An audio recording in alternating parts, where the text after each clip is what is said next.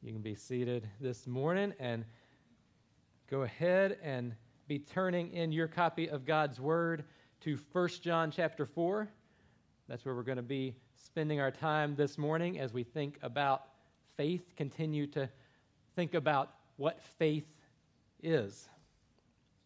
As we think about that this morning, let me just say that I'm someone who really enjoys online shopping, maybe a little bit too much, which is why I'm currently got myself kind of on a little bit of a pause or a break from all shopping in general. But I like online shopping for a couple of reasons. One, because it's convenient, right? It's safe, um, all those things. But some of you might say you're not online shoppers because there are also downsides to that. And one of those downsides to shopping online is the rise of counterfeits.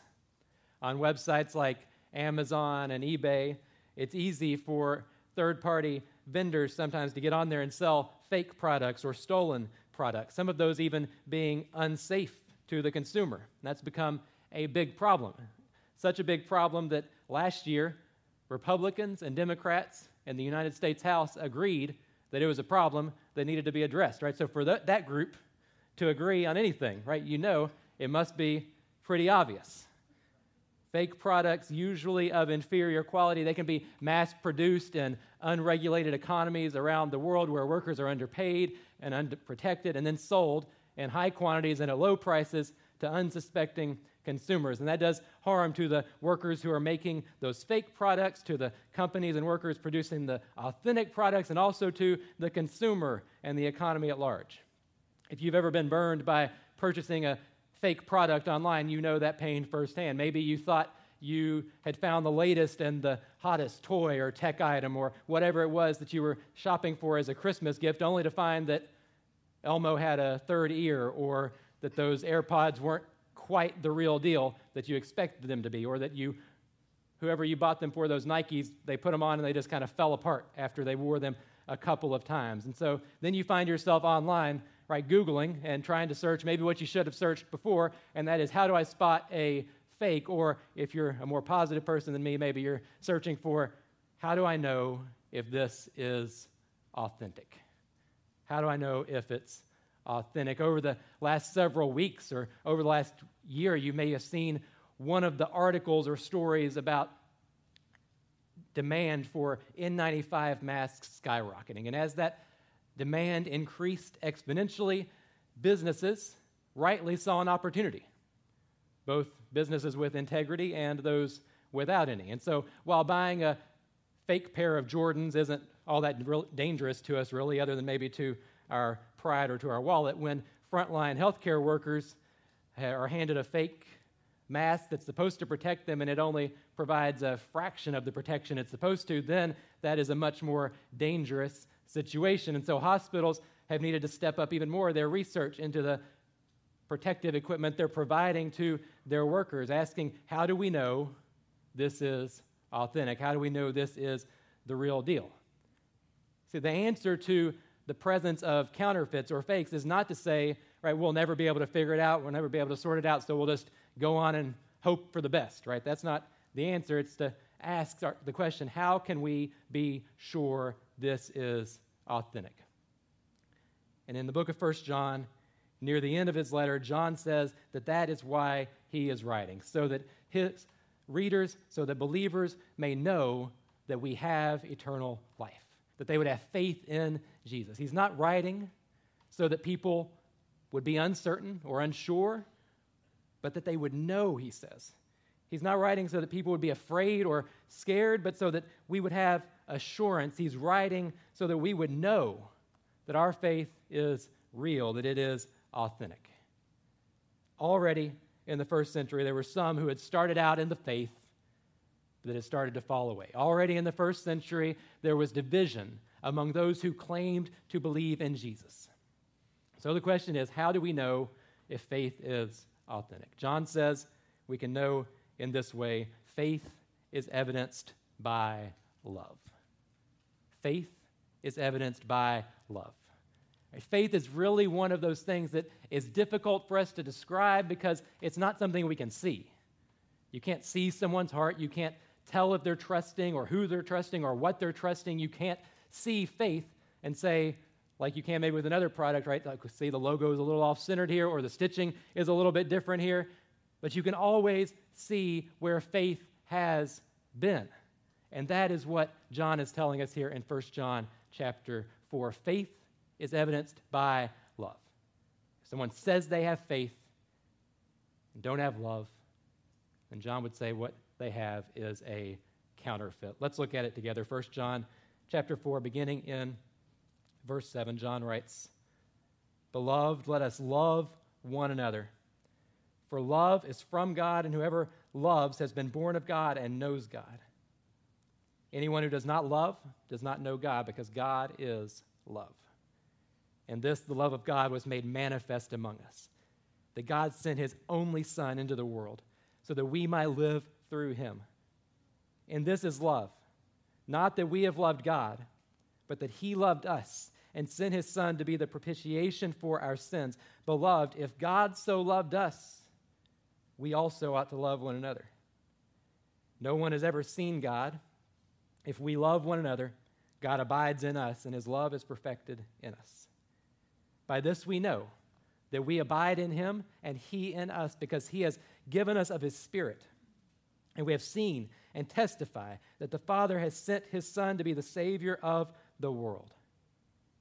Whoever confesses that Jesus is the Son of God, God abides in him and he in God. So we have come to know and to believe the love that God has for us. God is love. And whoever abides in love abides in God, and God abides in him. By this is love perfected with us, so that we may have confidence for the day of judgment, because he is because as he is, so also are we in this world. There is no fear in love, but perfect love casts out fear. For fear has to do with punishment, and whoever fears has not been perfected in love. We love because he first loved us. If anyone says, I love God and hates his brother, he is a liar. For he who does not love his brother whom he has seen cannot love God whom he has not seen. And this commandment we have from him whoever loves God must also love his brother. Faith is evidenced by means at least three things for our lives this morning that we see in this passage. First, it means that faith is evidenced by experiencing the love of God. The main point of this passage is that as believers in Jesus, we are called to love one another. That is the test of the authenticity of our faith. And so I don't want us to lose that, but the call to love one another comes after John's address of his readers as beloved. He isn't writing here to the world at large or addressing the general public. John's audience is those he refers to repeatedly as beloved, those of us who are bound together in love by a shared experience of the love of God. So he begins here by telling us, love one another. Why?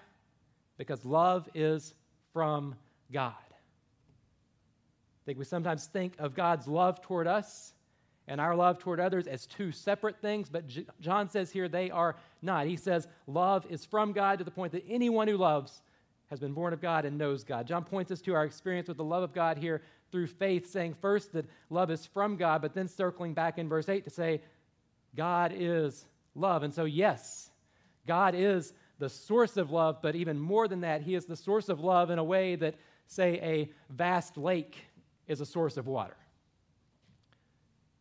You don't have a lake, right, if you don't have a water in the lake, right? Without water, you might have a crater or a big hole in the ground or a canyon, but you don't have a lake.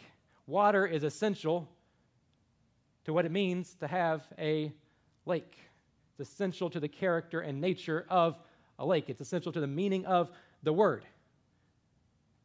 Just as love is essential to who God is. And so to say that God is love is for John to say here that love is all encompassing, that everything about who God is, and by extension, what he does, what he says, is consistent with his love. So the things that God says in his word that we read that feel right to us as we read them, those flow from his love. The things that we read in God's word that he says that maybe cause us to bristle a little bit, those flow from his love. The things we read about God doing in the Old Testament or in the Bible as we read that cause us to stand up and shout for joy, those flow from his love, just as those that we read that kind of puzzle us a little bit flow from his love. God is the source of love, it's essential to his nature. And so love is defined not by me, but by God, which is really good news for us. So if we read the scriptures, though, at any point and we read of God doing something and we say, a loving God would never do, right, fill in the blank with whatever we read in the Bible, God doing, then we need to understand it's my understanding at that point of love that is deficient and not the character of God. That can happen, though, in ways that aren't necessarily ill intended because you and I just don't see completely. And we don't see everything clearly from where we stand in this fallen, broken world. So we need to know that if we define love, we won't see the whole picture, which is why it is good news, literally the good news, the gospel, that the love of God was made manifest among us, John says. Because we haven't seen God, John says, but we can see what love looks like in verse 9. The love of God is all encompassing when it comes to God's character and activity. And verse 9 says that the love of God is also life giving to us.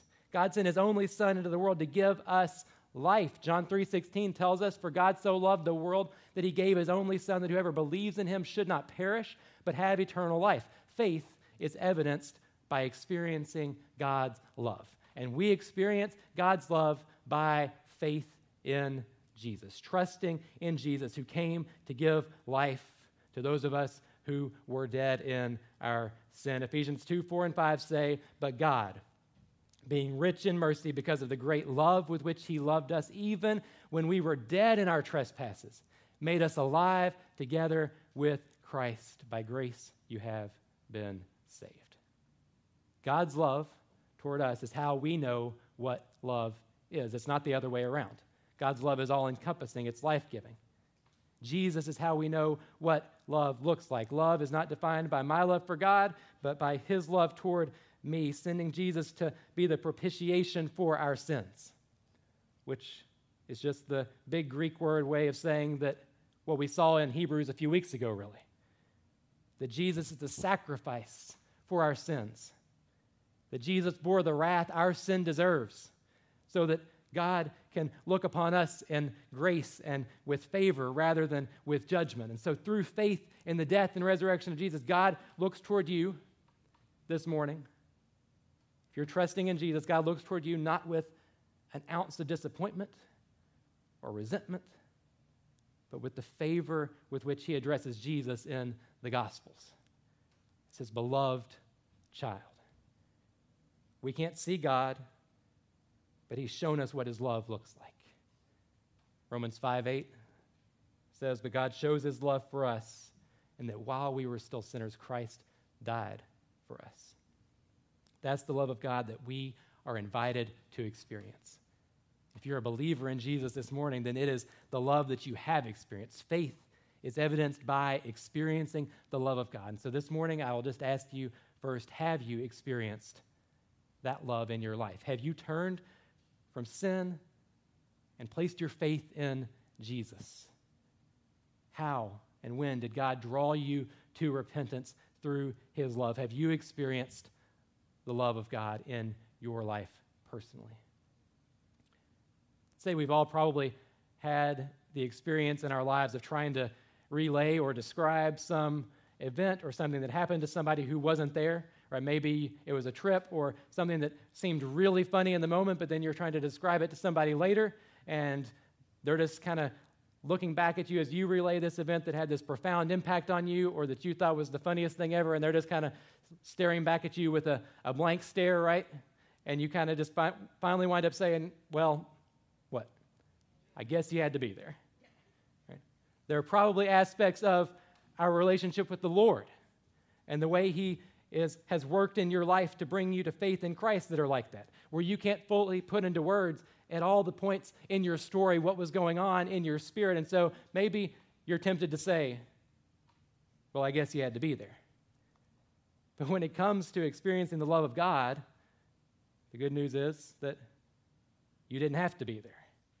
You just have to be exactly where you are.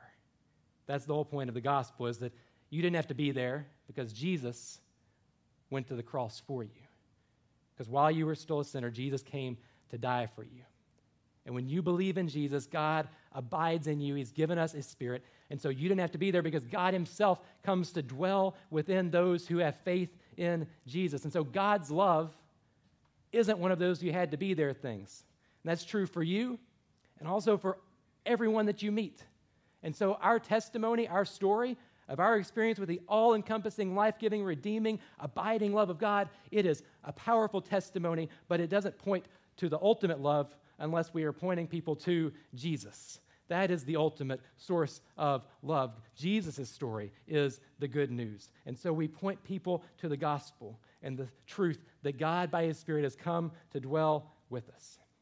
As it says here, the Spirit compels us to testify that the Father has sent His Son to be the Savior of the world. You may have learned the song growing up. It says, Jesus loves me, this I know, for the Bible tells me so. Little ones to him belong. They are weak, but he is strong. Later verse in that song says this Jesus loves me. He will stay close beside me all the way.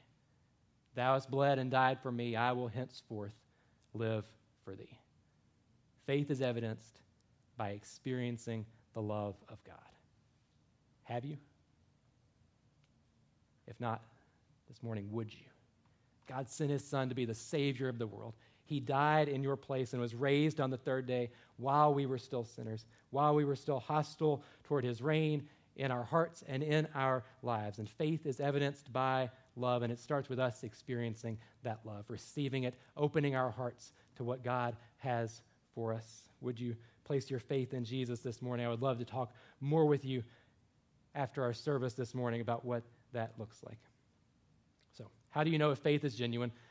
First, faith is evidenced by experiencing the love of God. Second, second, faith is evidenced by showing the love of God. Faith is evidenced by showing the love of God. Here's the refrain that runs from the top of our passage this morning to the bottom. The central point of this passage love one another. It's an invitation, it is a command that is maybe both narrower and more expansive than we might expect. Beloved, let us love one another is somewhat narrow in the sense that it's calling us to love those who are in the church with us, to love one another. It's a call to this reciprocal love among those who have been born of God and know God and who have been born again in Jesus. Are we called to love those outside the church? Yes, we are.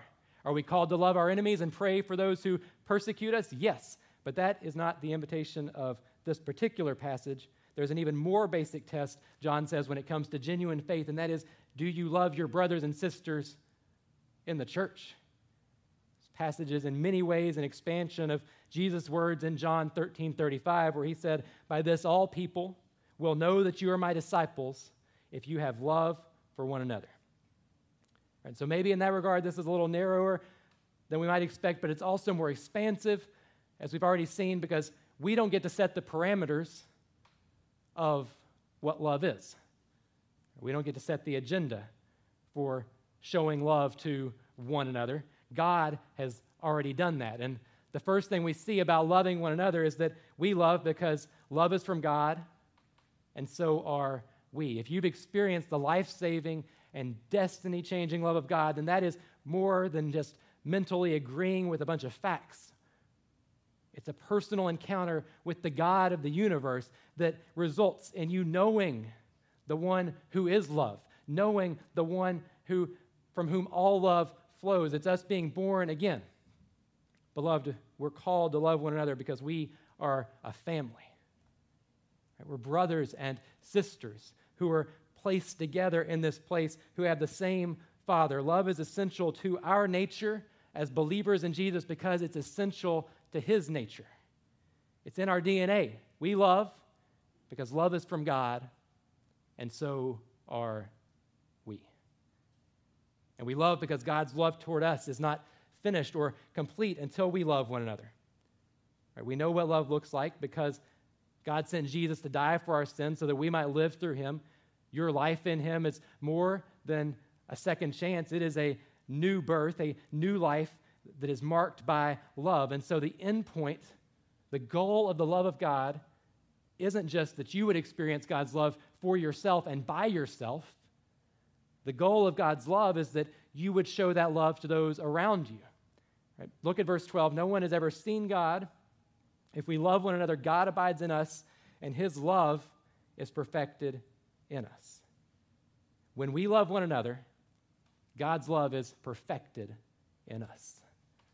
John's not saying there that we're always going to get it right when it comes to loving one another. We know that's not the case. What he's saying is that the finish line for God's love, the point at which it has completed its course, is not when you receive it, but when you give it to others. Think back to the analogy of the lake. When water flows out of a lake into, say, a river or creek or some other tributary, then that lake becomes not just a reservoir of water, but a source of water. And that's how God's love is designed to work in us. We're to be more like a lake than a pond. And we become, though, a bunch of stagnant ponds that collect God's love without being an outlet of God's love, then the enemy has won a victory in our lives. When we believe and live with the mindset, I'm okay with Jesus, so let them figure it out on their own, then we're turning our lives into a dam that stops the flow of God's love. His love toward us isn't finished until we are loving those around us, loving one another in the body of Christ. People can't see God, John says, but they can see his love if we're faithful to show it to them. Verse 19, John writes, We love because he first loved us. God's love is the source of our love, the reason for our love, the example for our love. We love because he loved us first.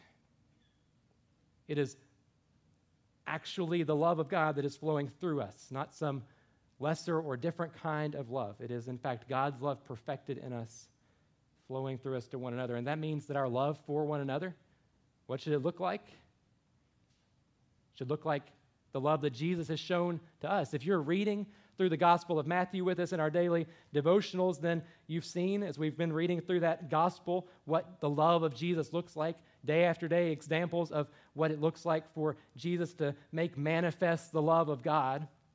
But just in this passage, we see ways that we can point out where the love of God was made manifest in Jesus. So, what does it look like for us to love one another like Jesus has loved us?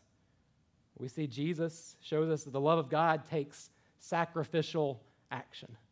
Look at verse 9 again. It doesn't say that God just kept us in his thoughts, it says that God sent his only Son so that we might live through him. God took specific action to, our, to meet our specific need. To quote Clint Black, love isn't something that we have, it's something that we do. When we see a brother or sister who is hurting or struggling or in need, right, what do we do?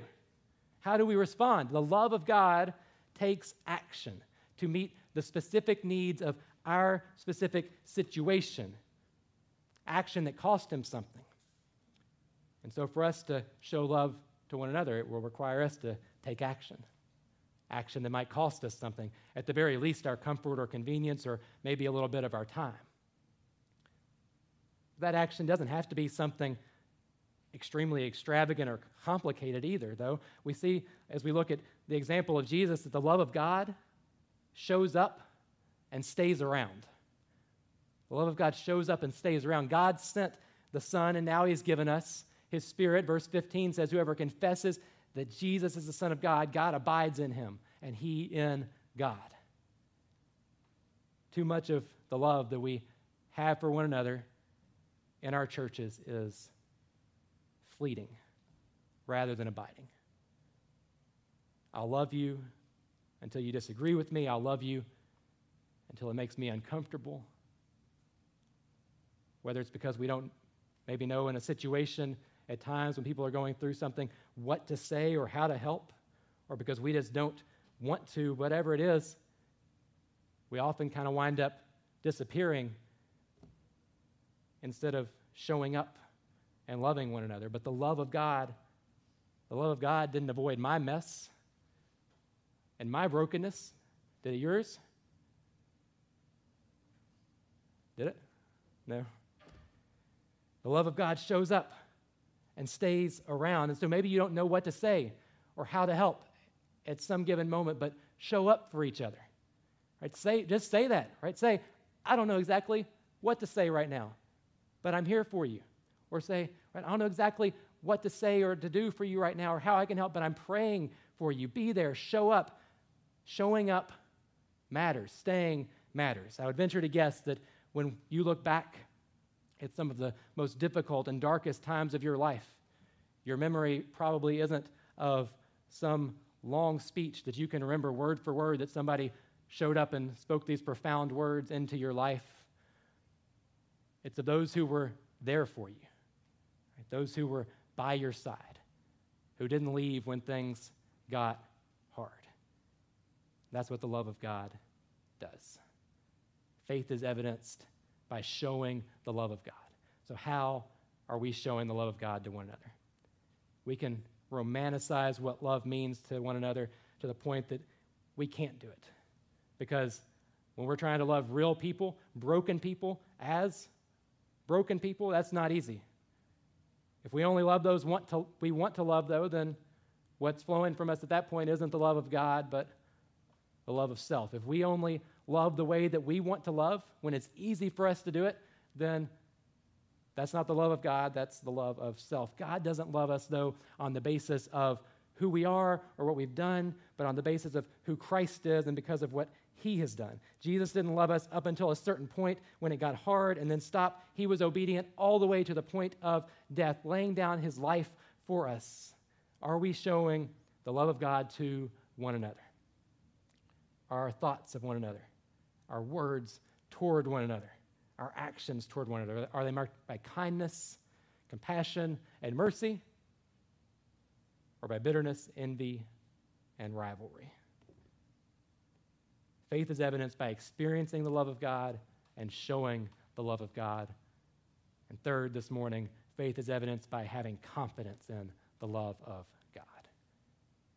Having confidence in the love of God. Look again at verses 17 and 18 with me.